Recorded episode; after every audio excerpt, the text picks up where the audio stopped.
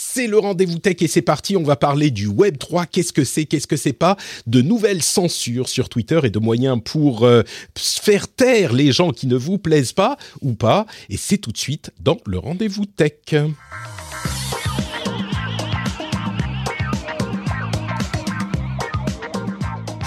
Bonjour à tous et bienvenue sur le Rendez-vous Tech, le podcast où on parle technologie, internet et gadgets. Je suis Patrick Béja et pas Patrick Déjà, c'est la première fois que je la fais celle-là presque.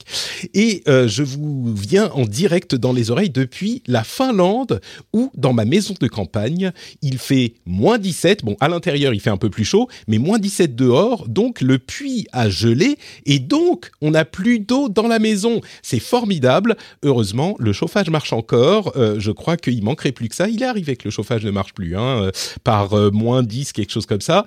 C'était sport. Bon, on n'est pas là pour parler des conditions de vie de Patrick, on est plutôt là pour parler de tech.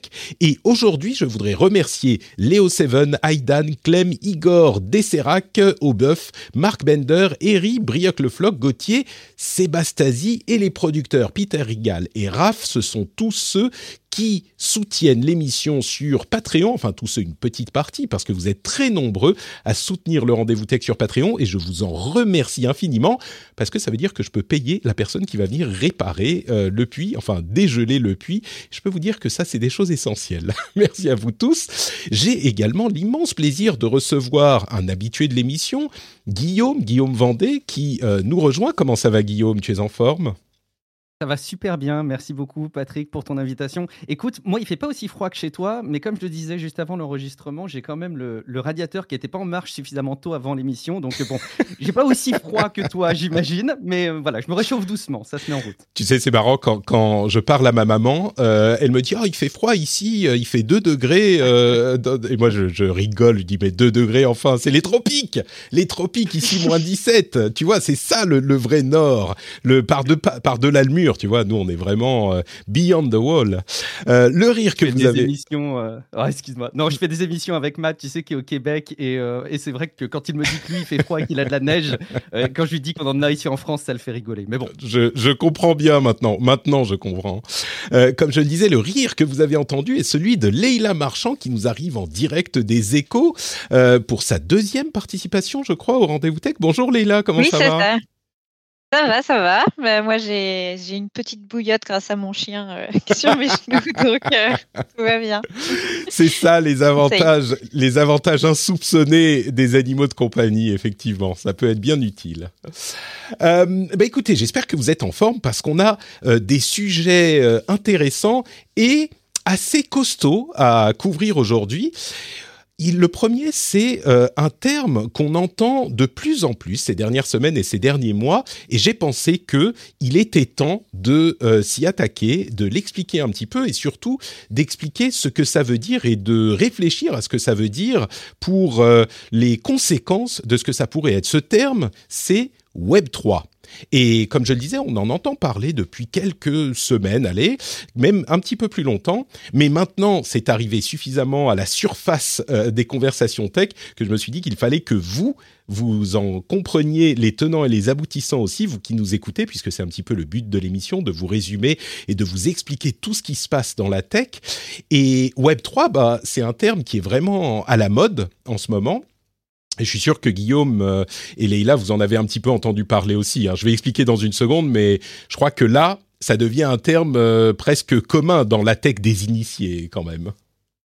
Oui, et puis en plus, c'est un terme qui, concentre plein d'autres buzzwords et concepts technologiques, donc c'est intéressant forcément à suivre. Oui, ça fait l'actualité. C'est vraiment euh, un truc qui vient du monde des cryptos, des crypto-monnaies. Alors, après les bitcoins et les tokens et les NFT et les DAO, eh ben, le prochain terme à la mode, c'est Web 3. Les autres n'ont pas disparu du tout. Hein. Je veux pas qu'on pense que euh, y en a un qui chasse l'autre. On est toujours dans des termes qui font les technologies et l'actualité de ce monde, qui est un petit peu un monde à part, comme je le dis souvent, le monde des cryptos. Mais le Web 3, c'est un truc encore différent. Mais c'est peut-être un truc différent dans le sens où c'est un terme qui formalise un concept qui existait depuis longtemps. C'est en fait le rêve des adeptes de euh, blockchain et de crypto, en général, pas que de crypto-monnaie, d'un web décentralisé. En fait, l'idée, c'est euh, de prendre le terme Web 3.0, après le Web 2.0, et alors ils l'ont fait un petit peu à leur sauce en disant Web 3 parce que c'est pour les gens qui savent, tu vois, euh, c'est que les boomers qui disent Web 3.0. En vrai, il faut dire Web 3.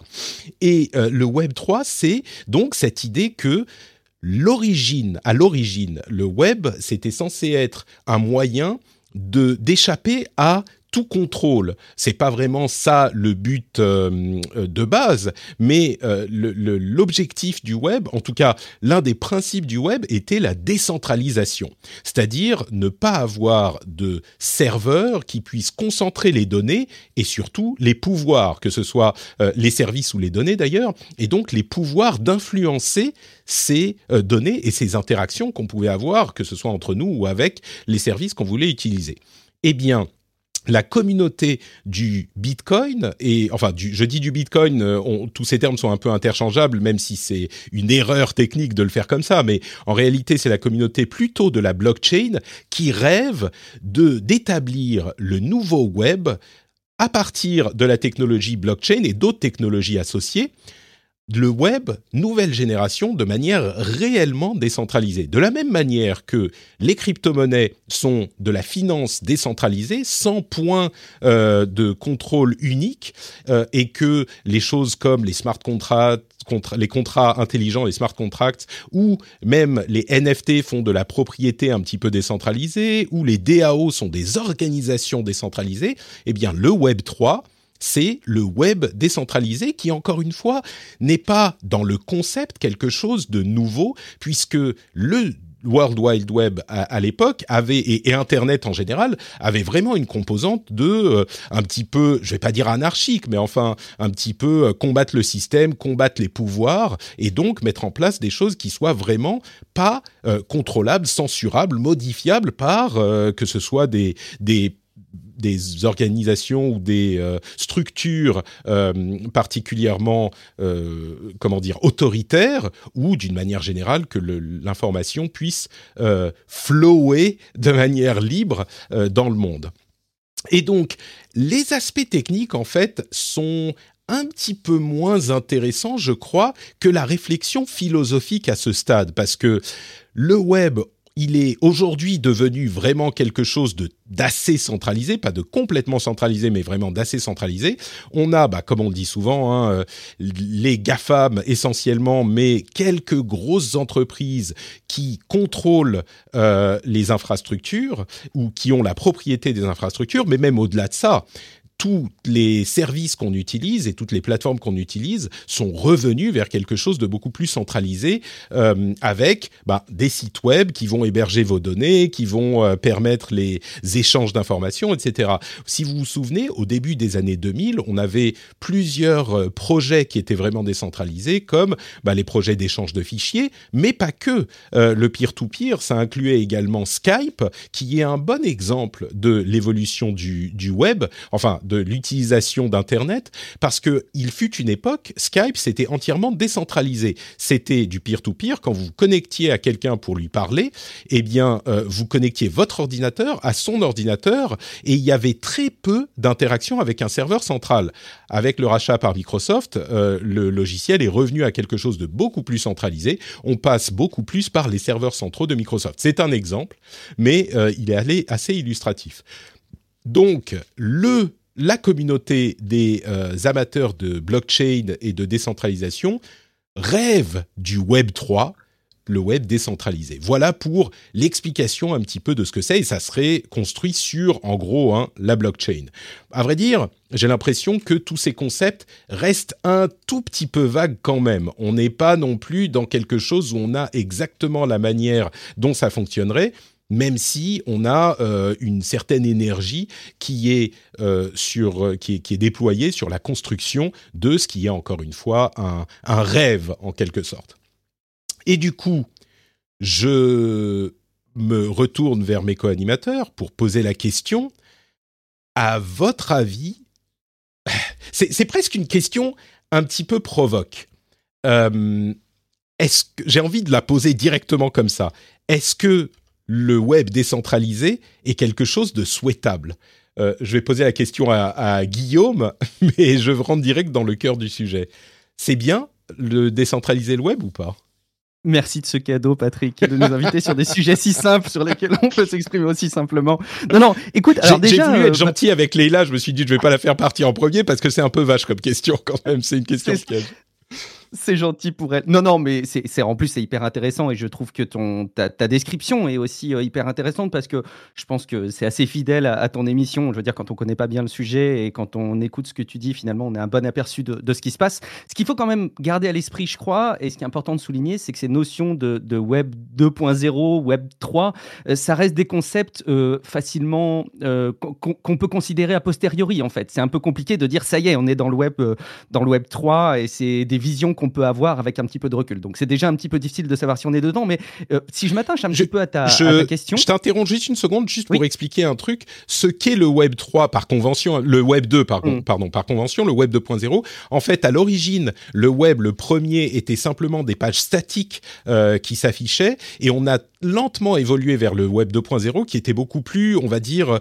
interactif. C'est-à-dire que d'une page web simple qui s'affichait pour vous donner une information, on pouvait envoyer des informations et c'est des trucs, enfin tout aujourd'hui est un petit peu Web 2.0, que ce soit euh, Twitter ou des applications de euh, euh, conception graphique ou ce genre de choses. Bah, toutes ces choses-là, c'est du Web 2 qui est interactif. Voilà, je voulais juste le mentionner. Oui, c'est c'est assez facile du coup de dire qu'on est dans du web 2.0 quand on voit des, pages qui bougent, des interactions surtout évidemment qui sont concentrées dans les réseaux sociaux. Donc tout ça, c'est des concepts qu'on peut voir a posteriori. On le verra pour le web 3. Euh, par contre, euh, j'essaie de répondre à ta question quand même est-ce que c'est bien, est-ce que c'est pas bien, et forcément c'est pas facile de répondre.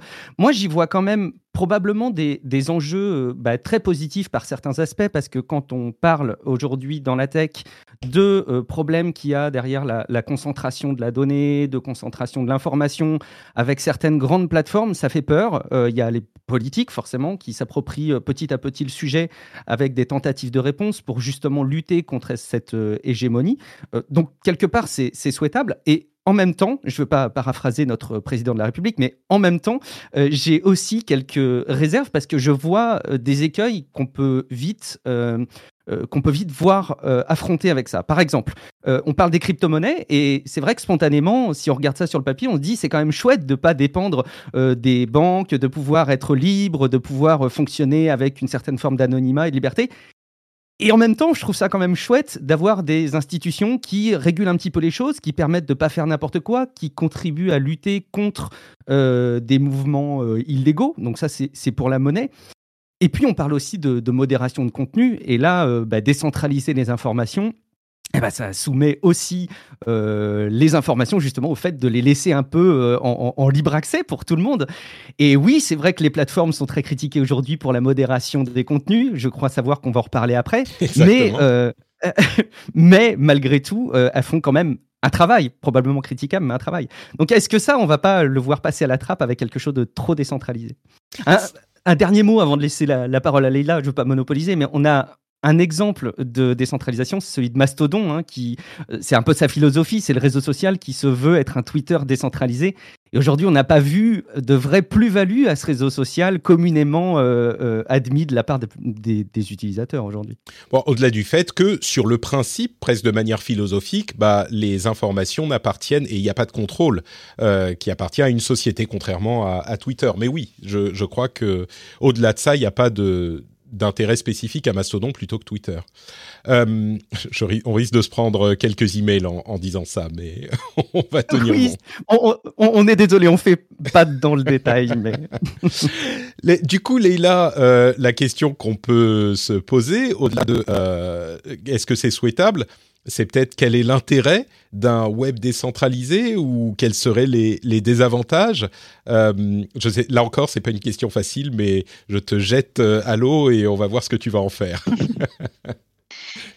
bah, comme tu disais, c'est encore un, concept qui reste un peu flou, un peu nébuleux. Le Web 3, pardon, euh, ça reste encore entre les mains d'une petite communauté de passionnés pour le moment, d'une armée de geeks et d'économistes aussi qui, euh, qui se sont plongés là-dedans euh, ces dernières années. Et, euh, et, en fait, ce qu'on attend de voir, c'est quelles applications concrètes va en ressortir en dehors de, la crypto et des NFT pour que ait un intérêt et que ça se ça s'impose un peu comme c'est imposé le, le Web 2 avec l'interactivité, qu'est-ce que ça va apporter pour les gens? Parce que cette décentralisation, enfin, les gens, ils, ont, ils, ils sont aujourd'hui, est-ce qu'ils auraient vraiment, comment dire, est-ce que la, protection des données personnelles sera assez importante en soi pour, pour, imposer ce nouveau système?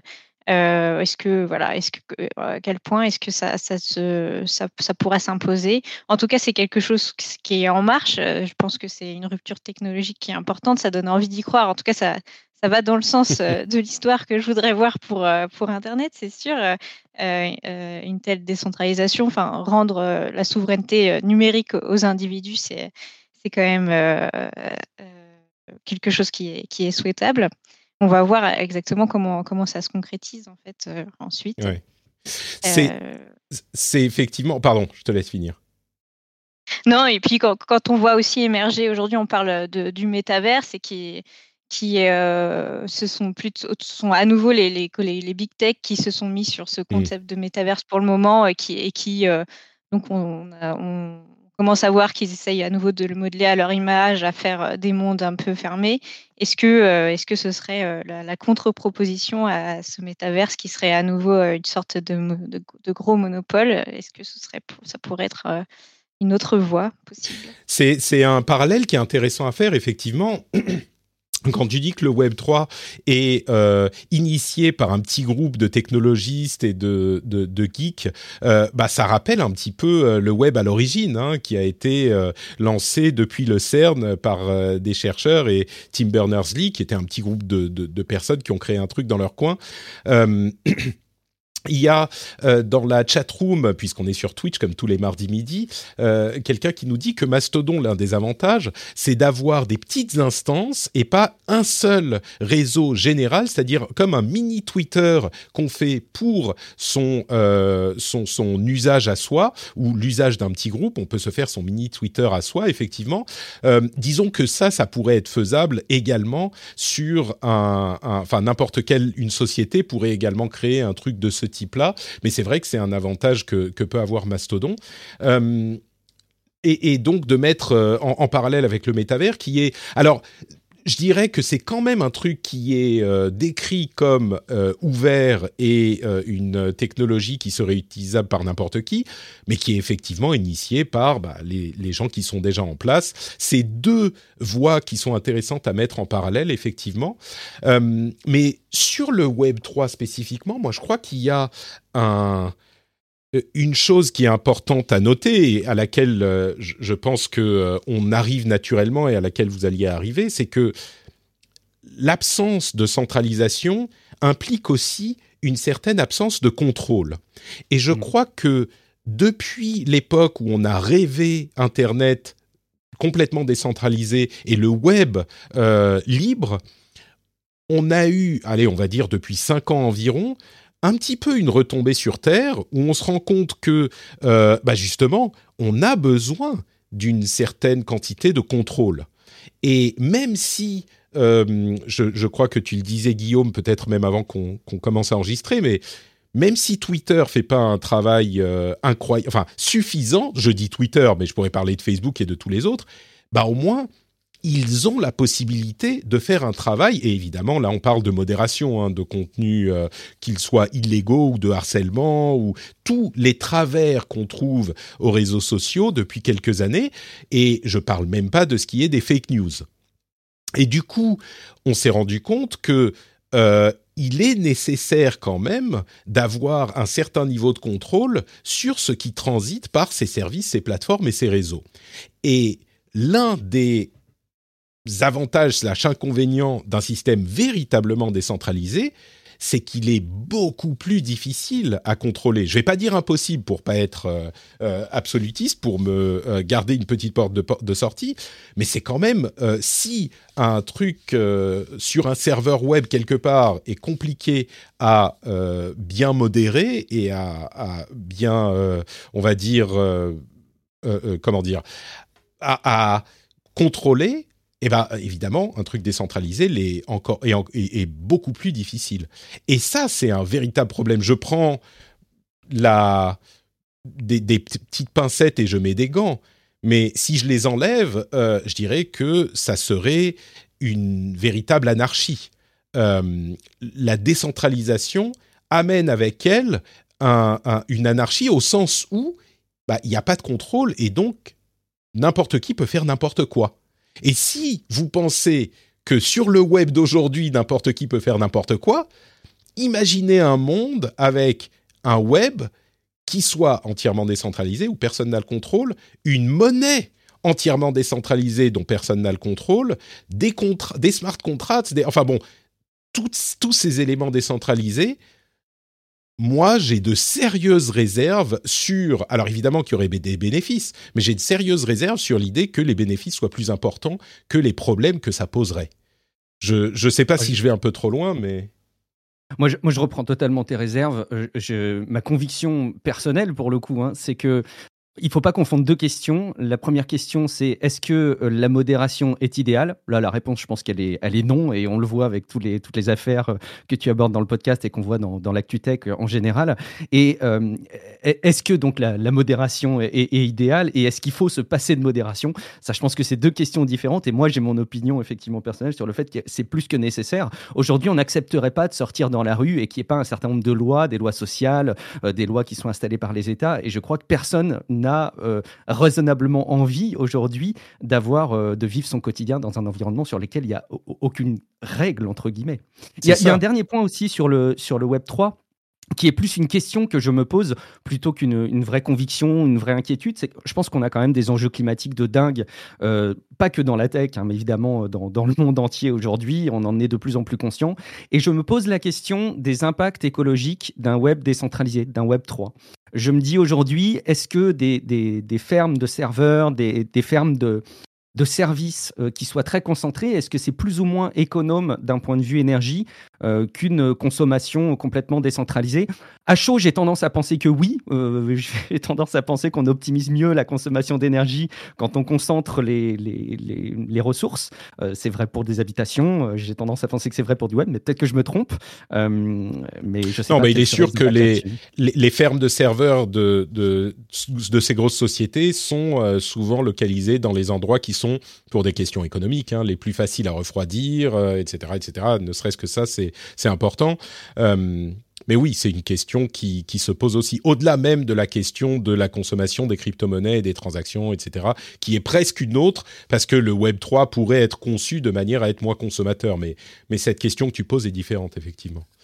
Euh, mais oui, pour pour la, la, la, question euh, d'un monde sans loi, on peut imaginer un Twitter euh, où, quand il y a des informations problématiques qui sont diffusées, on n'est pas, c'est-à-dire un Twitter construit, je dis n'importe quoi, mais un Twitter construit en, smart contracts sur euh, la blockchain euh, Ethereum.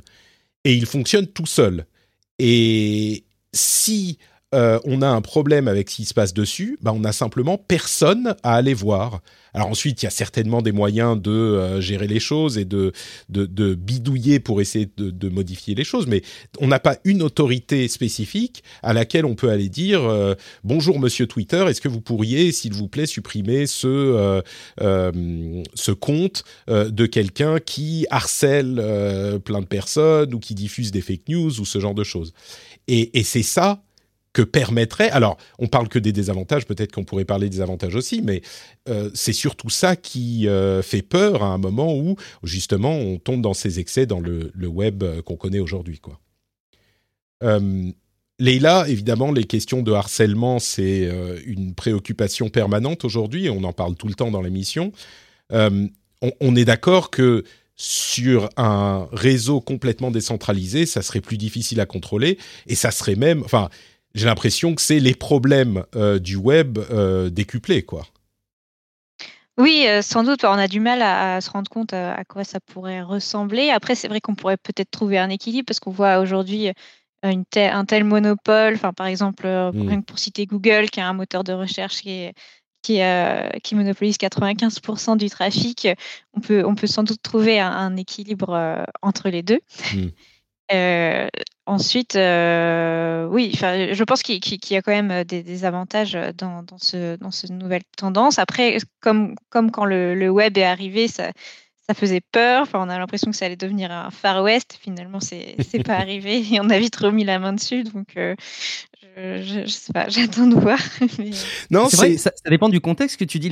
C'est vrai que je, je pensais pas à ça, mais si tu réfléchis à un web décentralisé, par exemple, pour des environnements comme en Chine, où on peut peut-être assez mm. objectivement euh, trouver vite des limites et des réserves au fait que tout soit trop contrôlé, bah oui, forcément, ça, ça peut être une forme de solution, mais bon.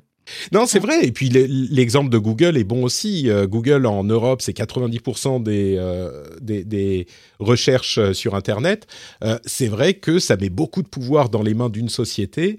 Euh, peut-être que un Google. Alors là, on arrive dans les aspects nébuleux du Web 3. Est-ce que un service sur le Web 3 qui serait décentralisé, comment est-ce que le service de recherche web serait décentralisé sur le Web 3 Ça, c'est des questions. C'est on, va trop loin, quoi. C'est vrai qu'il y a beaucoup d'interrogations encore et plein de questions auxquelles on peut pas répondre. Et peut-être qu'on y voit les problèmes potentiels euh, sans forcément imaginer les solutions que ça pourrait amener, justement parce qu'on n'a pas d'image euh, claire de ce que ça pourrait donner. C'est c'est pas faux ce que tu dis, euh, Léla. Bon, on, laisse une, une, porte de sortie encore pour penser que ça pourrait être un petit peu un petit peu intéressant tout de même.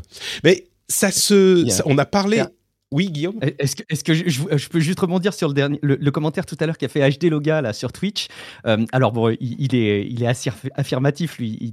en tout cas, il, nous alerte sur le fait que ça pourrait être un, concept nébuleux euh, qui ressemble à une, une forme d'arnaque. Euh, évidemment, là, on est sur des grandes tendances et des grands concepts techniques, mais c'est intéressant quand même peut-être de rappeler aux auditeurs aussi que quand on va vous solliciter aujourd'hui en vous disant Ouais, tu vas voir, viens m'aider, c'est le nouveau concept de demain du Web 3. Bon, alarmez-vous, c'est peut-être pas forcément parce qu'on n'a pas compris tous les tenants et les aboutissants et qu'on se pose des questions sur ce sujet-là que c'est forcément l'avenir et qu'il faut forcément foncer tête baissée dedans. Quoi. Évidemment. Évidemment, on ne sait pas du tout où va aller cette, cette idée qui est un petit peu euh, imprécise encore, mais je crois qu'on a aussi tendance à oublier que euh, certaines solutions techniques restent parfois mal utilisées, où on parle de la blockchain souvent avec euh, les NFT qui sont des arnaques ou les DAO qui ne mènent nulle part, ce genre de choses. il faut pas non plus perdre de vue qu'il y a des solutions techniques intéressantes qui font des choses nouvelles et différentes, et c'est le cas dans ce domaine des crypto-monnaies et des, de la blockchain, même si ça a des aspects critiquables et on le critique, j'ai moi, je me méfie. Enfin, c'est pas que je me méfie, mais euh, j'ai une petite frustration sur les gens qui veulent tout jeter à la poubelle en disant ah c'est de l'arnaque, c'est du c'est du hmm. vent, etc. Alors que non, il y a une fondation technologique derrière qui est complètement euh, euh, je ne sais pas quel terme utiliser pour ne fâcher personne, mais je peux dire, je pense qu'elle est révolutionnaire. Le concept des crypto-monnaies est mathématiquement et technologiquement quelque chose de complètement fou. Et les, blockchains aussi. C'est un concept euh, établi par... Euh, comment il s'appelait Satoshi Nakamoto, c'est ça? Euh, cette, personne anonyme dont on ne saura peut-être jamais qui elle est vraiment, même si on a des pistes. il a inventé un truc, ou lui et son équipe ont inventé un truc qui était vraiment fou. Et c'est difficile à comprendre quand on n'en comprend pas les enjeux techniques. Et mmh. je crois que les enjeux techniques sont pas intéressants à détailler parce qu'on va pas se mettre à parler de, mathématiques. on est suffisamment théorique parfois dans l'émission pour pas aller jusque là. Mais la technologie est intéressante, c'est évident. Donc il faut pas tout jeter. Enfin, il faut pas jeter le bébé avec l'eau du bain, quoi. Et ça reste à voir si ça donnera quelque chose de vraiment intéressant en application plus tard. Euh, alors, je, voudrais glisser euh, vers un autre sujet qui est un peu lié en fait, c'est Twitter et la censure, un énième chapitre de cette euh, aventure de la liberté de parole sur Twitter. Il y a une ou deux semaines, on a parlé d'une nouvelle policy, d'une nouvelle pratique de Twitter, pas pratique mais règle de Twitter, qui était que on n'avait pas le droit de poster une photo de quelqu'un sans leur accord. Et évidemment, à la base, c'est une euh, règle qui a beaucoup de sens, hein, parce que euh, il y a beaucoup de gens qui utilisent des photos de personnes sans leur accord euh, pour les harceler ou pour enfin clairement, on ne devrait pas avoir le droit de poster des photos de quelqu'un sans leur accord sauf, ils ont établi dans les règles, sauf quand c'est des questions de pour le bien public, pour des questions de journalisme, etc. Et c'était un petit peu vague, et certains journalistes ont averti que ces règles étaient trop vagues et qu'elles pouvaient donc, on pouvait en abuser. Eh bien, c'est ce qui s'est passé, c'est ce qui s'est produit euh, ces dernières semaines avec des gens qui ont utilisé cette règle pour faire bloquer des comptes de personnes qui dénonçaient. On arrive toujours au euh, point Godwin dans ce genre de discussion, mais des personnes qui dénonçaient des néo-nazis ou des suprémacistes, euh, des suprémacistes blancs, en postant des photos d'eux sur Twitter. Ce qui a une valeur euh, journalistique évidemment, et il y a des journalistes qui se sont vus, euh, qui ont vu leur compte bloqué par ce biais. Pourquoi je parle de censure? Parce que ce sont ces personnes dont la photo était employée qui ont utilisé le processus de euh, signalement de Twitter en disant ce compte utilise une photo de moi sans mon autorisation et euh, suite à cette opération, eh bien le compte se retrouve bloqué. Alors Twitter a expliqué ensuite que c'était euh, une erreur du système et qu'ils avaient débloqué les comptes en question parce que les photos avaient une certaine valeur journalistique, mais ça montre bien que bah, ces problèmes-là, et les problèmes de modération, sont compliqués et qu'on peut utiliser même les règles de modération les mieux intentionnées pour euh, bah, faire des, euh, euh, taire des gens dont on n'aime pas ce qu'ils disent, même quand je crois qu'objectivement, c'est pour ça que j'utilise l'exemple des nazis, je crois qu'objectivement, bon, un rassemblement public où un journaliste prend une photo, eh bah, il devrait avoir le droit de la poster sur un forum public comme Twitter. C'est intéressant de voir la manière dont quelles que soient les bonnes intentions ou les intentions des réseaux, on peut toujours les détourner euh, pour, pour, pour euh, à, son profit en quelque sorte. Euh, Léla, je ne sais pas si euh, c'est un truc qui t'évoque quelque chose, mais cette, ce en fait, il n'y a pas vraiment de solution qui fonctionne 100% du temps pour la modération des réseaux sociaux, et ça, ça, ça en est un bon exemple. Est-ce que ça reste une bonne règle de dire, bah, on peut pas utiliser les photos de quelqu'un euh, sans son accord, ou est-ce que ça peut mener à des excès justement comme cela, donc il faudrait peut-être la, remettre en question? C'est une bonne règle dans le sens où justement elle va dans, dans, dans, le sens de la, de la loi, enfin en tout cas je parle de la loi française que je connais bien sur le, droit à l'image. Euh, c'est exactement ce qui est dit dans la loi aujourd'hui, c'est qu'on ne peut pas poster publiquement euh, une photo, une vidéo d'une personne sans son accord écrit d'ailleurs. Et donc, euh, ça va dans ce sens-là, sauf que là, le, le, juge, euh, c'est Twitter, donc ils sont bien embarrassés parce qu'il y a des milliers de tweets qui sont postés euh, par seconde dans le monde, 500 millions de messages par jour. donc, et on sait qu'à la seconde où une image est publiée, c'est presque déjà trop tard pour la faire disparaître totalement. Donc, c'est tout le casse-tête de la modération. Et, le, deuxième problème, c'est donc là, euh, quand, des gens s'organisent entre eux pour, euh, aller dans les failles de ce système et viser des personnes en particulier. Et là, en plus, des journalistes, alors que euh, Twitter est devenu vraiment un outil de travail pour, pour de nombreux journalistes. Je pense aux photojournalistes, aux, journalistes reporters d'images en général, qui, qui des fois postent presque uniquement sur ce réseau. Donc, s'ils sont euh, s'ils sont visés, donc c'est une atteinte euh, à la liberté de la presse et c'est vraiment euh, inquiétant. Et de se dire que donc c'est Twitter qui doit se débrouiller de tout ça. Comment est-ce qu'ils font cette modération? Est-ce que c'est une intelligence artificielle ou est-ce que c'est des personnes réelles qui pourront faire preuve de plus de nuances? Ils n'ont pas voulu en dire beaucoup plus là-dessus, donc c'est euh, oui, on, on, se doute bien qu'ils sont dans l'embarras pour gérer tout ça.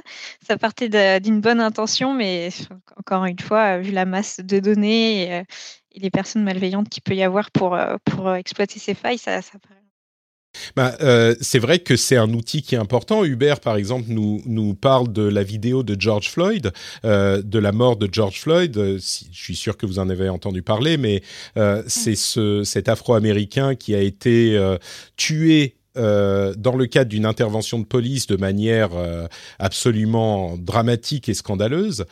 Et, la seule raison pour laquelle l'affaire a été vraiment atteint un seuil critique de, comment dire de, public, le, un seuil de public critique, c'est qu'elle a été postée sur les réseaux sociaux et mm. on aurait pu imaginer que euh, les agents de police qui étaient impliqués auraient pu dire bah non, moi j'ai pas donné mon accord, mais c'était un travail journalistique évident, mais effectivement, c'est à Twitter la charge de euh, déterminer la chose. Et sur une ou deux photos, enfin sur quelques dizaines, peut-être quelques centaines de photos ou de vidéos, ils peuvent le faire, mais il y en a effectivement beaucoup plus que ça. Mm. Euh, et on peut tout à fait imaginer que la, la vidéo de George Floyd qui avait été euh, publiée par une personne qui n'était pas un journaliste, bah, peut-être qu'elle aurait pu être affectée par ça. Encore que je pense que la personne qui voit ça, euh, la personne qui modère la chose, qui voit cette vidéo-là, se dit oula, ouais non, là il y a un problème. Donc peut-être, mais mais on ne sait pas. C'est à Twitter la charge. mais du coup, tu m'as tu, tu t'as pas répondu, tu as soigneusement évité de répondre à ma question. Léla, je, je t'en C'est quoi la question exactement bah, La question c'était du coup, est-ce que cette règle est bonne ou pas? Est-ce qu'il faut la garder ou pas, même si on peut en abuser? Et, et, là encore, je te fais pas un cadeau en te posant la question aussi directement. Euh, oui, en, soi, ça a l'air d'être une bonne règle, mais est-ce que déjà euh, ces règles seront bien respectées? Parce que euh, là, par exemple, euh, typiquement, un groupe de personnes s'est organisé pour dénoncer certaines images. par exemple, elles avaient été prises en photo en train de, de manifester contre les masques, contre le port du masque aux États-Unis. Et elles ont réussi à faire, euh, à, faire, en sorte que Twitter euh, demande euh, aux personnes qui avaient posté des photos d'elles dans ces manifestations que, ces personnes, des journalistes souvent, aient à les supprimer, alors que ça rentrait bien pourtant dans les, critères d'exception qu'ils avaient eux-mêmes expliqués. Donc, quand ça se passe dans un événement important ou dans, un, que ça a un intérêt en raison de la valeur d'intérêt public, dans ce cas-là, ça aurait dû rester en ligne, mais mm. donc euh, ils, ont, ils, ont, ils ont eu des erreurs de jugement. Donc, euh, encore une fois, c'est un système assez opaque. Euh. Sur le papier, c'est une bonne idée, mais, mais oui, on se demande. Et puis, puis comme, comme tu le disais aussi, c'est Twitter, c'est devenu aussi une plateforme pour identifier des personnes impliquées dans, dans des soit dans des groupes euh, d'extrême droite ou alors euh, dans, ce genre d'événements comme il y a pu y avoir avec George Floyd ou alors je pense à un événement aussi, je ne sais pas si vous l'avez entendu parler, mais c'était euh, une personne à Central Park, un ornithologue euh, afro-américain et qui, euh, qui, avait été pris à partie par une femme qui avait, qui avait fait croire qu'il l'agressait et du coup il avait posté la vidéo de, de leur altercation pour montrer que c'était pas le cas mmh. et, euh, et donc là donc il y, y, a juste la vidéo qui, qui, qui, montrait que qui, faisait que ça s'était pas passé comme ça et la, la, personne aurait pu dans ce cas-là demander à ce que la vidéo soit supprimée et donc et en cas de lanceurs d'alerte comme ça. Euh. C'est complètement. Et, du coup, ça me fait penser à quelque chose que disait Guillaume à l'instant. Euh, dans ce genre de situation, on peut tout à fait imaginer, je ne sais pas, euh, pour reprendre l'exemple de la Chine, on pourrait parler de la Russie ou de plein d'autres pays, bah, à, la, les incidents de Tiananmen. auraient pu, par exemple, sur un réseau centralisé, être contrôlés par, au niveau local, et peut d'ailleurs être contrôlés par le gouvernement, mais sur un web décentralisé, peut-être qu'on pourrait ne pas avoir ce contrôle, comme tu le disais, euh, Guillaume, et comme on met en rapport avec ces événements-là qu'on vient d'évoquer, euh, postés sur Twitter. En Chine, sur euh, Weibo ou les autres réseaux du, disponibles là-bas, bah, tout est contrôlé. Et si on essaye de, savoir ce qui s'est passé à Tiananmen il y a quelques décennies, bah, bon courage. Depuis la Chine, c'est impossible. Peut-être que sur un web décentralisé, ça serait plus possible. Bon, ça ne répond pas à notre question sur euh, la règle de Twitter, mais je pense que c'était intéressant de, l'évoquer euh, tout de même et d'en évoquer les, détournements. Bon, il, faut... un, y a Flavio dans le, dans, dans le, dans chatroom. Euh, je, trouve qu'il est dur, en fait, avec euh, son arbitrage. Je, le cite un petit peu. Il dit euh, que ça illustre parfaitement que Twitter, en l'occurrence, fait partie de ces mauvais outils qui sont, par essence même, dans leur fonctionnement, bah, pas bons. J'aime pas trop les réponses toujours trop extrêmes parce que, bah, en fait, tout outil peut être considéré comme trop mauvais. tu prends un marteau, si tu tapes sur la tête des gens avec, bon, bah, c'est un mauvais outil mais ça sert aussi à enfoncer des clous, c'est pratique. Euh, je pense que Twitter aussi a, des vertus. C'est un outil qui est très pratique, qui sert à dénoncer, euh, encore une fois, euh, des fonctionnements qui sont mauvais dans notre société. c'est justement ça qui est, qui est critiqué, c'est qu'on a peur de plus pouvoir faire ça avec cette nouvelle règle. Donc, j'aime pas trop les arbitrages où on est trop extrême sur ce type de service. En tout cas, j'ai le sentiment quand même que cette règle, c'est c'est pas une bonne règle, mais c'est une meilleure règle peut-être que le hmm. fonctionnement avant. Je crois que c'est ça qui est. Euh, je crois que c'est ça qui est difficile à, qu'il ne faut pas perdre de vue, c'est que on a tendance à se focaliser sur les détournements des règles ou les euh, défauts des règles, euh, comme le chiffrement, comme, comme toutes ces technologies et comme tous les outils. Et, on oublie parfois que euh, ces règles sont peut-être efficaces à 90%, j'en sais rien, que 10% de, non efficaces, c'est trop, mais ça reste mieux que d'avoir 100% euh, des, cas traités qui seraient euh, pas, pas du tout arbitrés. Donc ça, c'est un élément qui est effectivement important à ne pas perdre de vue. Et c'est comment dire, c'est un petit peu un phénomène général dans la société et, et dans, l'approche qu'on a euh, d'à peu près tout, c'est qu'on se focalise sur ce qui va pas et on oublie ce qui va bien. Alors c'est important de parler de ce qui va pas, mais encore une fois, jeter le bébé avec l'eau du bain peut être un petit peu contre-productif parce que si on estime que toutes ces règles ne fonctionnent pas, ça revient un petit peu à dire bah du coup euh, c'est pas la peine de les avoir. Et ne pas les avoir, c'est évidemment quelque chose d'encore plus anarchique et, problématique. Donc euh, peut-être qu'il y a de meilleures solutions, mais ça ne veut pas dire que ces solutions qui existent aujourd'hui euh, sont à un degré d'efficacité zéro. Et ça, faut pas le perdre de vue. J'ai laissé passer tout à l'heure, mais là je reprends la remarque de Moriarty. Encore faut-il avoir de l'eau pour jeter le bébé avec l'eau du bain. je vois qu'on n'aura pas fini de me... Écoutez, j'ai encore le chauffage. Je veux pas trop, je vais le jinxer là. Je vais, ça, va demain. Je vais vous dire qu'il aura pété aussi, mais euh, je sais pas lequel je préfère. Euh, je vous rassure, normalement j'aurai de l'eau ce soir. J'espère, parce que sans eau c'est pas facile de prendre des douches. bon, on va du coup continuer avec euh, ARM que Nvidia pourrait perdre et d'autres sujets. Mais avant, j'aimerais vous parler de café. Vous vous souvenez, si vous écoutez l'émission toutes les semaines, que le café, c'est important. Le café, c'est important quand on aime le café. Mais la question, comme souvent, c'est combien de café veut-on? Est-ce que chaque semaine, vous allez boire 5 cafés, 10 cafés, 20 cafés? Eh bien, dites-vous qu'avec un seul café de moins cette semaine, vous pourriez financer le rendez-vous tech. Et oui, c'est incroyable, mais c'est vrai. Si vous décidez que, eh ben, 9 cafés, ça vous suffit, alors que d'habitude vous en prenez 10, eh ben, le tarif de ce café supplémentaire que vous ne boirez pas, vous pouvez l'attribuer au Patreon du Rendez-vous Tech sur patreon.com slash rdvtech et ça suffira à faire de vous un patriote qui obtiendra des bonus absolument incroyables comme les émissions sans pub, sans même cette petite partie promo au milieu. Euh, peut-être qu'elle est tellement drôle que vous voudriez la voir quand même, hein, c'est possible. Euh, je ne vous juge pas, mais vous pourriez aussi avoir les timecodes, les épisodes bonus, les éditos, etc., etc. Donc, si vous vous dites que Patrick vaut bien un café, euh, ils font un hashtag là, Patrick vaut bien un café ou un truc comme ça, euh, eh ben vous pouvez aller sur patreon.com/slash rdvtech. C'est ça la question à se poser. Est-ce que le rendez-vous tech, ça vaut un café pour vous?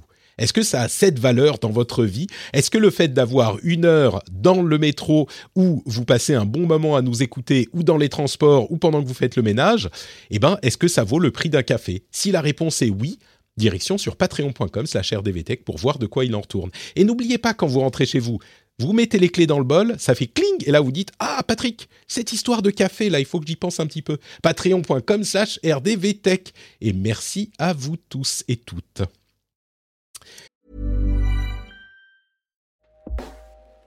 Hey everyone. I've been on the go recently Phoenix, Kansas City, Chicago. If you're like me and have a home but aren't always at home, you have an Airbnb.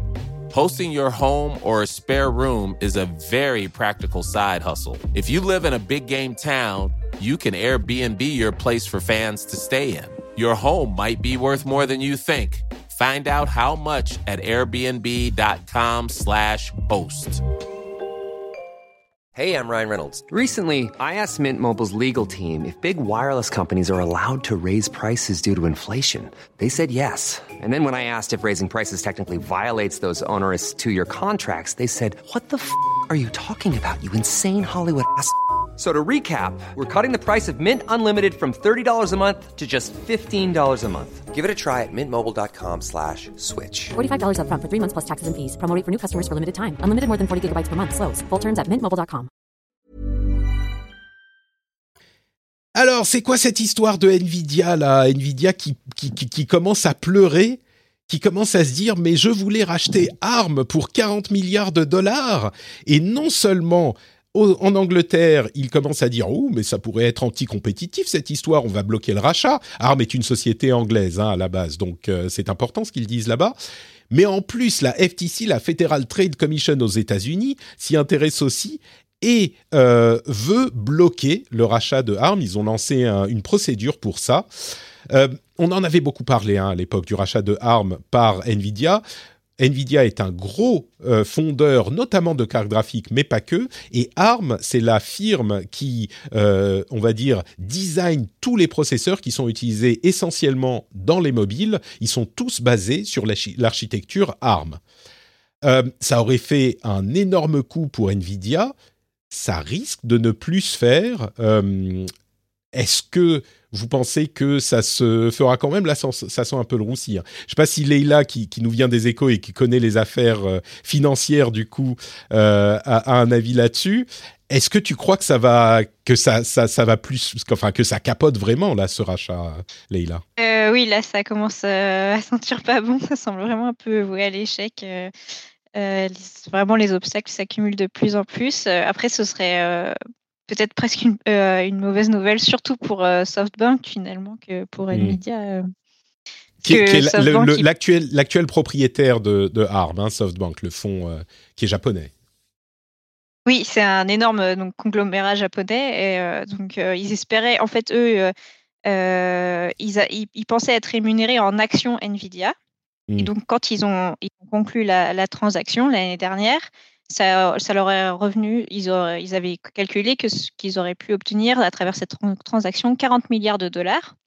Mais depuis, les actions de Nvidia ont pris énormément de valeur, donc ils auraient eu euh, touché un pactole de 80 milliards. Donc, euh, euh, ce serait, ça aurait été énorme pour eux. Et, et, là, donc, si ils peuvent pas conclure ça, eux, ils seraient vraiment dans la panade parce que pour le coup, euh, en ce moment, ils sont, ils sont plutôt en difficulté par rapport à Nvidia qui, qui eux, crèvent le plafond. Et, et même malgré ces, ces, rumeurs euh, sur le fait que ça ne se fera pas, Nvidia, l'action d'Nvidia se porte très bien, leurs revenus se portent très bien, tandis que pour SoftBank, c'est un peu plus compliqué en ce moment.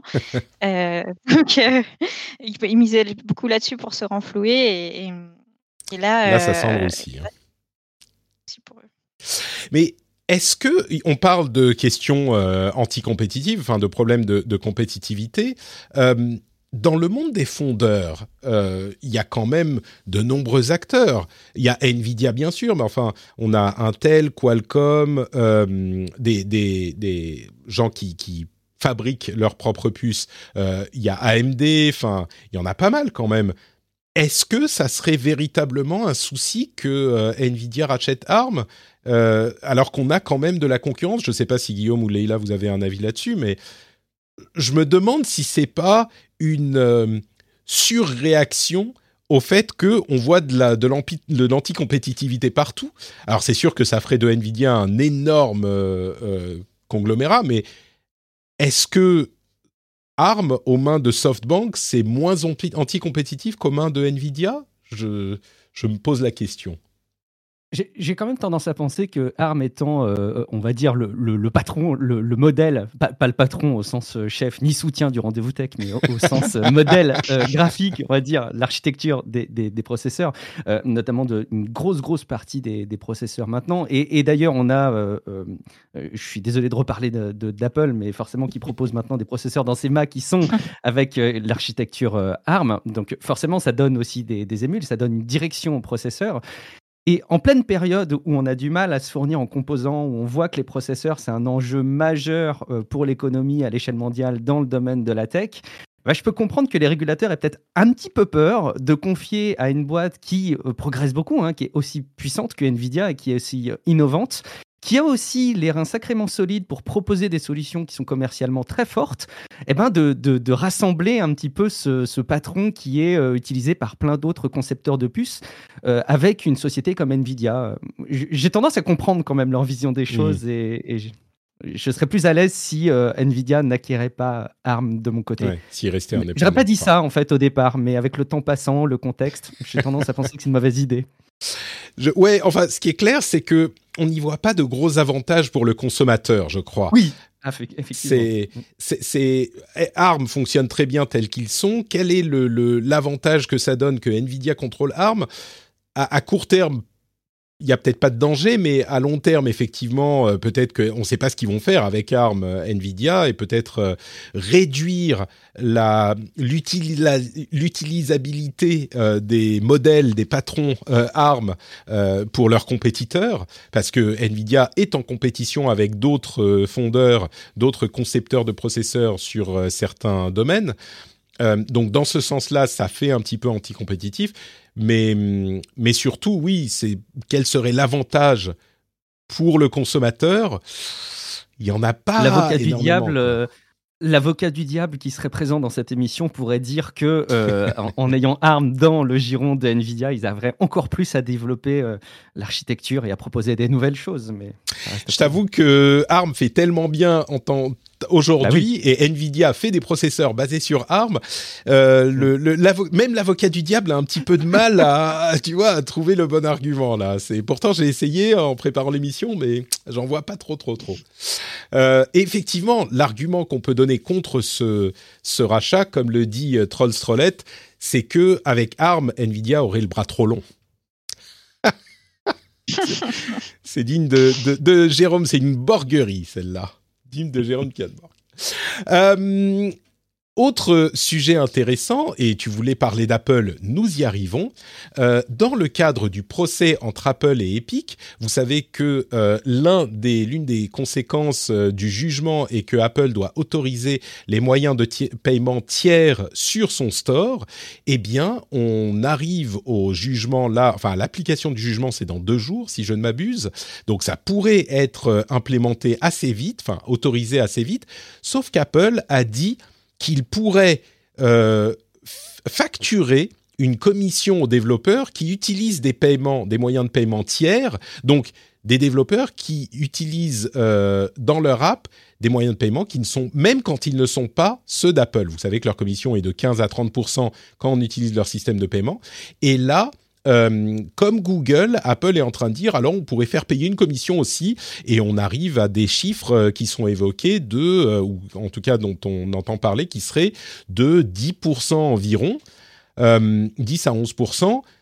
Là où pour certains on est à 15%, c'est presque un détournement du, du comment dire, du jugement, de, l'esprit du jugement. S'il disait on va euh, prendre une commission de, on va dire moins de 5%, je pense qu'on pourrait comprendre.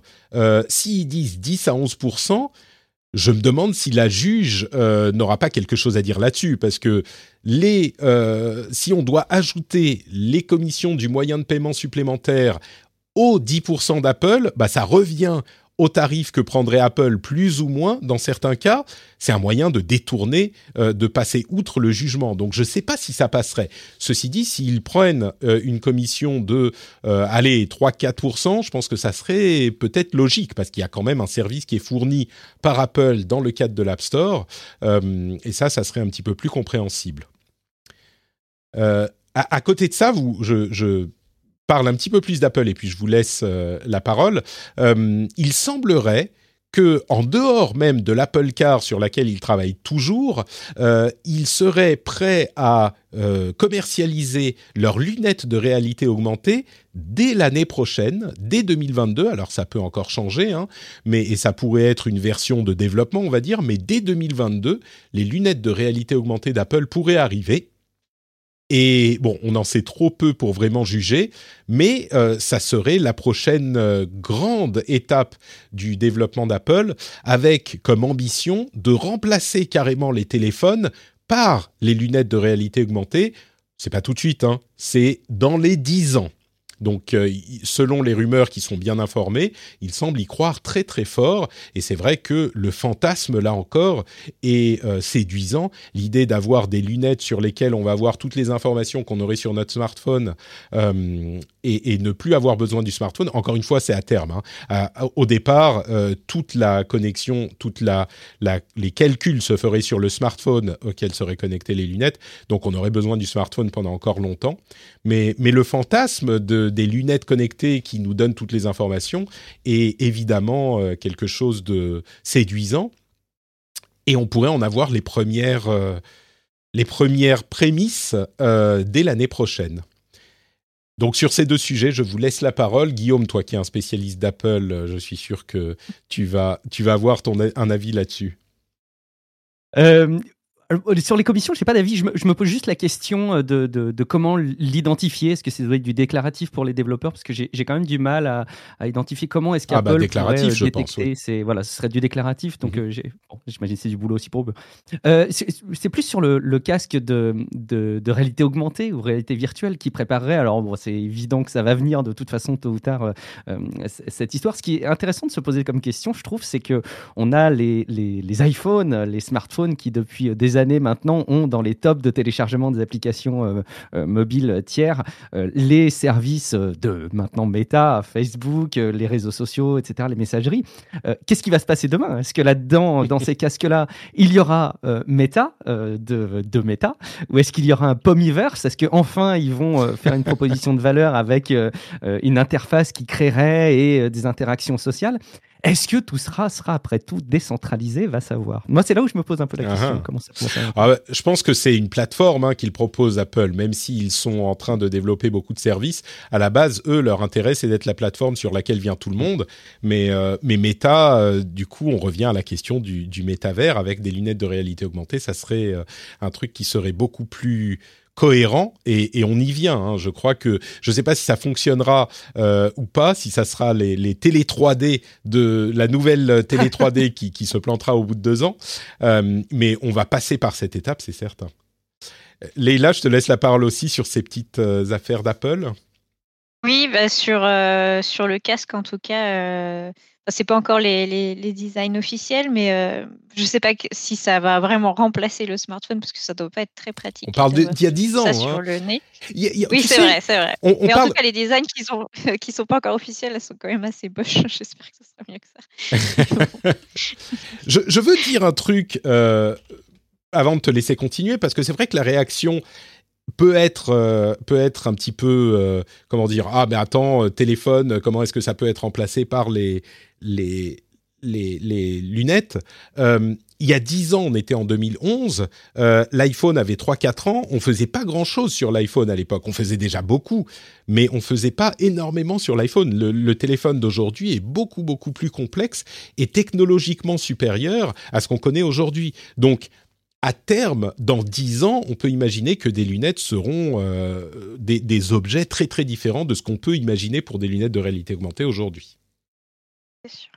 Et il parle aussi de, réalité augmentée, aussi de, de, réalité virtuelle. Il y a les deux, donc peut-être qu'il y aura deux casques différents, un qui serait plus immersif et un plus léger peut-être pour le quotidien. Le, le casque de réalité virtuelle arriverait plus tard, possiblement. On avait entendu le contraire à un moment, mais bon, ça, ce sont les, dernières rumeurs. Et donc, le, le, casque de réalité augmentée euh, serait le premier à sortir, ou de, réalité mix. Peut-être que je dis réalité augmentée, mais qu'en réalité, euh, c'est ce casque de réalité virtuelle qui a un pass-through pour voir le monde réel aussi. Donc, peut-être que je me fourvoie euh, en interprétant mal cette rumeur. Peut-être que c'est un casque de réalité virtuelle qui peut aussi vous montrer votre environnement qui est certainement plus facile techniquement à, à, à designer au niveau ingénierie. Votre, discussion me fait réaliser quelque chose, Patrick. Vous, vous, parlez du, smartphone, euh, ce que c'était avant, ce que c'est aujourd'hui, euh, les, cases de réalité virtuelle, ce que c'est aujourd'hui, ce que ça pourrait être dans 10 ans. je me rappelle un petit peu à quoi ressemblaient les téléphones portables des années 90. Je me rappelle des épisodes de X-Files où il y avait euh, Scully qui sortait le gros, gros téléphone portable. Ça a bien évolué et ça n'avait pas évolué comme ça a évolué, ça n'aurait pas l'usage que ça a aujourd'hui, c'est sûr. Tu sais que l'exemple est peut-être meilleur, euh, celui que tu donnes. Parlons des téléphones avant l'iPhone euh, par rapport à ce qu'on a aujourd'hui. Euh, alors là, on remonte un tout petit peu plus loin, on remonte à il y a 15 ans, mais si on avait, si on nous avait montré en, en 2021 les téléphones qu'on aurait en 2005, on aurait dit, mais enfin. vous, vous êtes, vous avez fumé quelque chose, Monsieur Béja. qu'est-ce que, qu'est-ce que, qu'est-ce qui se passe? Parlons un tout petit peu de Microsoft. Une bonne nouvelle, pour une fois, du côté de Windows 11. Non, je suis méchant. Euh, je suis sûr que Windows 11, c'est très bien. La seule raison pour laquelle je ne suis pas encore passé sur Windows 11, c'est que j'ai très peur que ça bousille tous mes processus de production.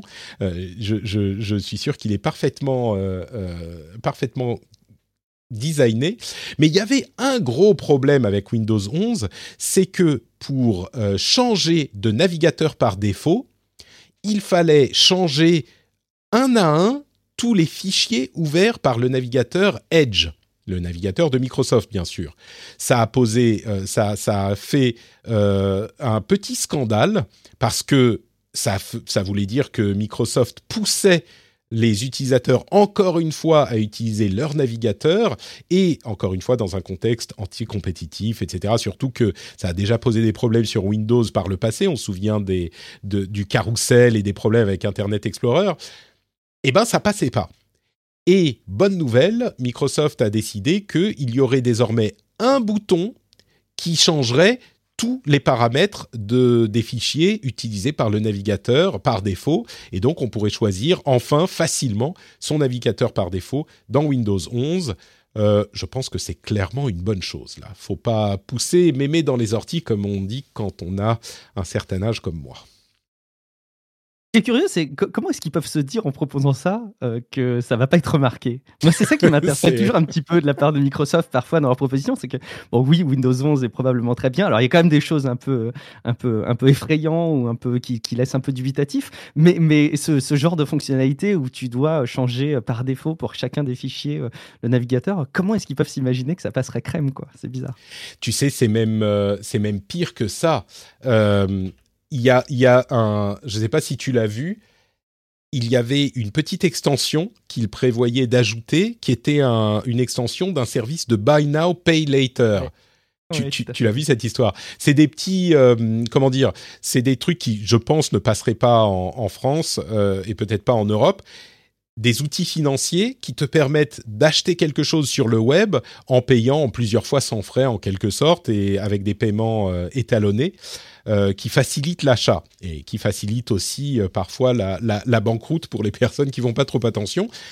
Et l'équipe de Edge avait euh, l'intention de l'intégrer dans Edge, mais c'était même pas un outil Microsoft, c'est pas un service Microsoft, c'est vraiment mais mais qui a pensé que c'était une bonne idée? Je crois qu'ils ont fait marche arrière depuis, mais qui a pensé que c'était une bonne idée?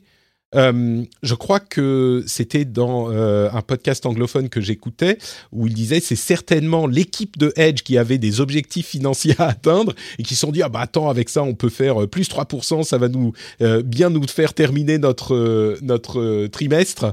Mais mais enfin quel intérêt pour Microsoft de mettre un truc comme ça qui n'a rien à voir avec Edge et qui va leur rapporter par rapport aux au, revenus de Microsoft enfin c'est de clopinette quoi Enfin bref, c'est surprenant ce qui s'est passé là.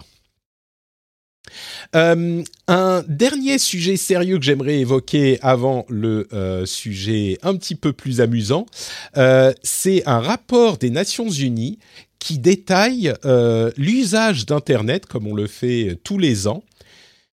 Et comme ils le font tous les ans, pardon, il y a un chiffre que je retiens, enfin deux, l'usage d'Internet est passé de 4,1 milliards de personnes dans le monde en 2019 à 4,9 milliards euh, en 2021. c'est-à-dire qu'on est à presque 5 milliards d'utilisateurs d'Internet, mais le chiffre plus intéressant encore, c'est que 37% de la population du monde, soit presque 3 milliards, n'a jamais utilisé Internet. Jamais. N'est jamais allé sur Internet du tout. Alors, je ne sais pas si c'est tant mieux pour eux ou, pas. ils, ont, ils ont évité une, une, une balle, mais euh, ouais, 37% du monde n'a jamais utilisé Internet. C'est marrant parce qu'on pourrait se dire, ah bah ça fait beaucoup quand même, 37%, c'est énorme, plus d'un tiers. En même temps, Internet, c'est un truc qui a, euh, quoi, allez, 30 ans maximum, on va dire, pour le grand public. Euh, le, web, si on parle du web, hein, le web a été créé il y a à peu près 30 ans. Et quand on parle d'Internet aujourd'hui, on parle essentiellement du web. En 30 ans, la technologie s'est répandue partout dans le monde euh, et, 37% de la population n'y est jamais accédé. J'imagine que ça va continuer à augmenter, mais c'est quand même une, euh, une propagation assez rapide. Mais je me demande si ces 37%, c'est un, un, avantage ou un désavantage. Je pense que clairement, c'est un, c'est un, comment dire, ça, bah, je sais pas, je vais vous poser la question. Tiens, Leïla, euh, ne pas avoir accès à Internet, est-ce que c'est un, Les questions faciles. Euh, bah, pour moi, Internet, c'est quand même une fenêtre euh, ouverte sur le monde. Enfin, moi, quand, quand j'étais encore enfant, il n'y avait pas, et je sais que j'essayais d'aller voir les informations dans le Quid ou dans l'Encyclopédia Universalis, les logiciels, et ça limitait quand même un peu les recherches. Et puis, bon, c'est un moyen de communication, donc... Euh, non, je pense que c'est je, je, je, pense que c'est mieux, de, en tout cas, d'avoir le choix de pouvoir y aller ou pas. Ouais. Euh, peut-être que ces 37%, ils pourraient, mais ils, décident. Non, non, mais attends, euh, t'as regardé Twitter Ouais, c'est ça. Ouais, c'est quand même. Il y a, y a, une chose. Encore une fois, quand on parle de la de bébé et d'eau du bain, le le on a tendance à ne voir que les côtés négatifs, mais que ce soit l'accès à l'information, où il y a un aspect qui est très important dans certains pays euh, un petit peu moins riches que les nôtres, euh, c'est un moyen d'avoir accès à des services financiers, de pouvoir stocker de l'argent, d'avoir euh, accès à des banques.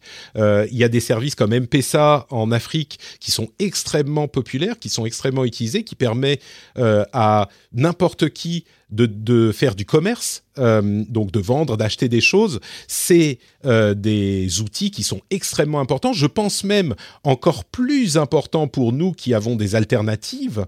Euh, pardon, encore plus important pour eux que pour nous qui avons des alternatives.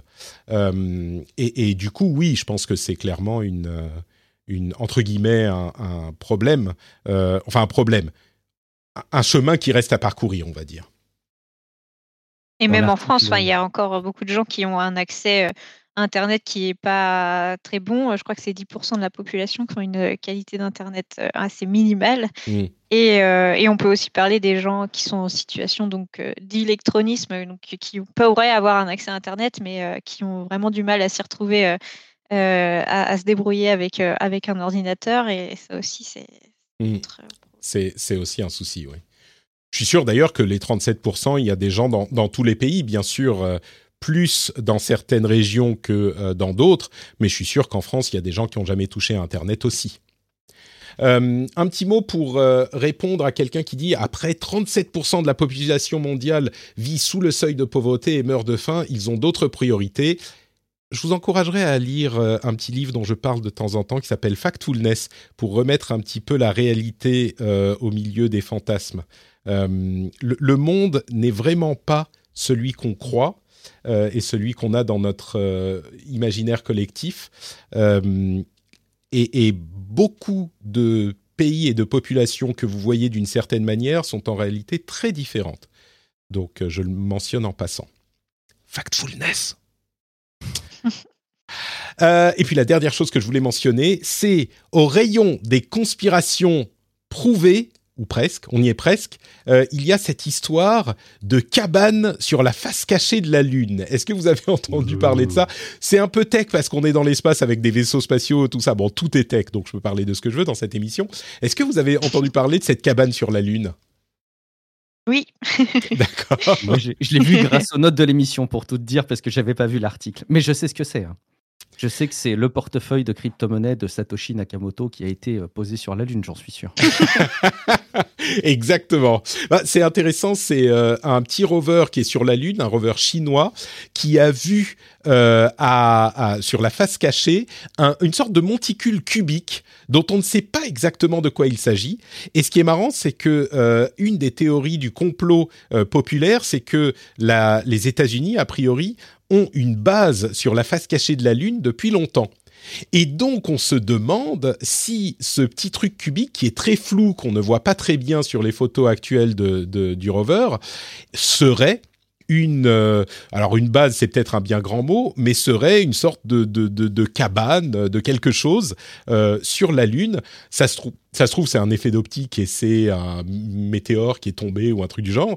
Mais n'ayez crainte, le rover est en route, le U2 2 est en route et il y arrivera dans trois mois à sa destination. C'est marrant parce qu'il est à quelques centaines de mètres, mais ça va lui prendre... euh, euh, ah non, c'est quelques dizaines de mètres. Ça va lui prendre plusieurs euh, semaines, voire deux ou trois mois pour y arriver.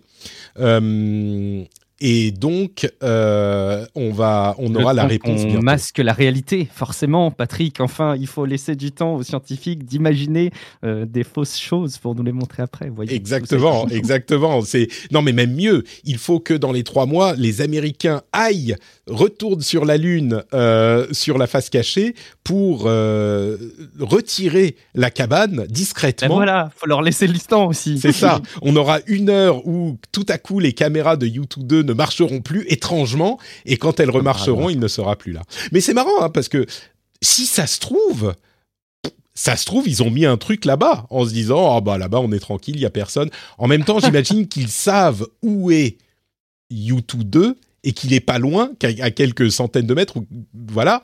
Et donc, peut-être qu'ils en auraient parlé euh, pour désamorcer le truc. Ils auraient dit, genre, euh, Eh, nous avons le plaisir de vous annoncer que nous avons mis un truc sur la Lune. euh, bon, ça me paraît bizarre. Ça se trouve, c'est Même très improbable. c'est comme, en fait, ça me- permet de placer un de mes mots préférés qui est pareidolie, qui est la tendance du cerveau à voir euh, d'autres formes dans, dans ce qu'on regarde. Et euh, on en voit beaucoup aussi avec les photos qui sont prises sur Mars. Parfois, on a l'impression de voir un visage ou une Ouais. construction ou euh, un animal. Et en fait, c'est juste la, notre tendance de, à voir des, des choses qui des visages ou des, ou, ou des éléments reconnaissables dans des paysages. Mais, euh, mais ouais, c'est c'est- c'est- c'est- c'est toujours énigmatique. C'est mieux Pas- que, c'est sûr, quand les robots ils nous ramènent des, juste des rochers à étudier. C'est pas très moins sexy. Pareidolie, tu dis C'est la, la tendance du cerveau à reconnaître les patterns. euh, Oui, c'est ça, des formes, D'accord. des visages. Pareidolie, Des très bien. Je vois que euh, tu as été bien, euh, tu as euh, bien subi le lavage de cerveau euh, des puissants qui, qui t'ont fait croire que on ne voyait pas réellement la réalité dans ces photos. Très bien. Merci à tous les deux d'avoir participé à cette émission. C'était un grand plaisir de vous avoir. C'était un bon moment passé ensemble. Avant de se quitter, évidemment, j'aimerais vous proposer de nous dire où on peut vous retrouver cette, sur euh, Internet. Euh, all- honneur au plus nouveau. Euh, Leïla, où est-ce qu'on peut retrouver ton travail quand tu n'es pas dans l'émission pour notre plus grand plaisir? Euh, Enfin, attends, pardon, excuse-moi. Quand tu n'es pas dans l'émission pour notre plus grand plaisir. Non, je veux dire que quand tu es dans l'émission, c'est pour notre plus grand plaisir, mais quand tu n'y es pas, on aimerait retrouver ton travail euh, ailleurs que dans l'émission. Ça pouvait prêter à Eh ben, confusion. je suis sur Twitter, euh, donc Leïla Marchand sur Twitter, et donc j'écris des articles aussi pour les échos, à retrouver sur le site des échos. Magnifique. Le lien vers ton compte Twitter sera dans les notes de l'émission. Guillaume, quid de toi? Euh, Guillaume Vendée, vous trouverez forcément des résultats, mon site web, euh, compte Twitter.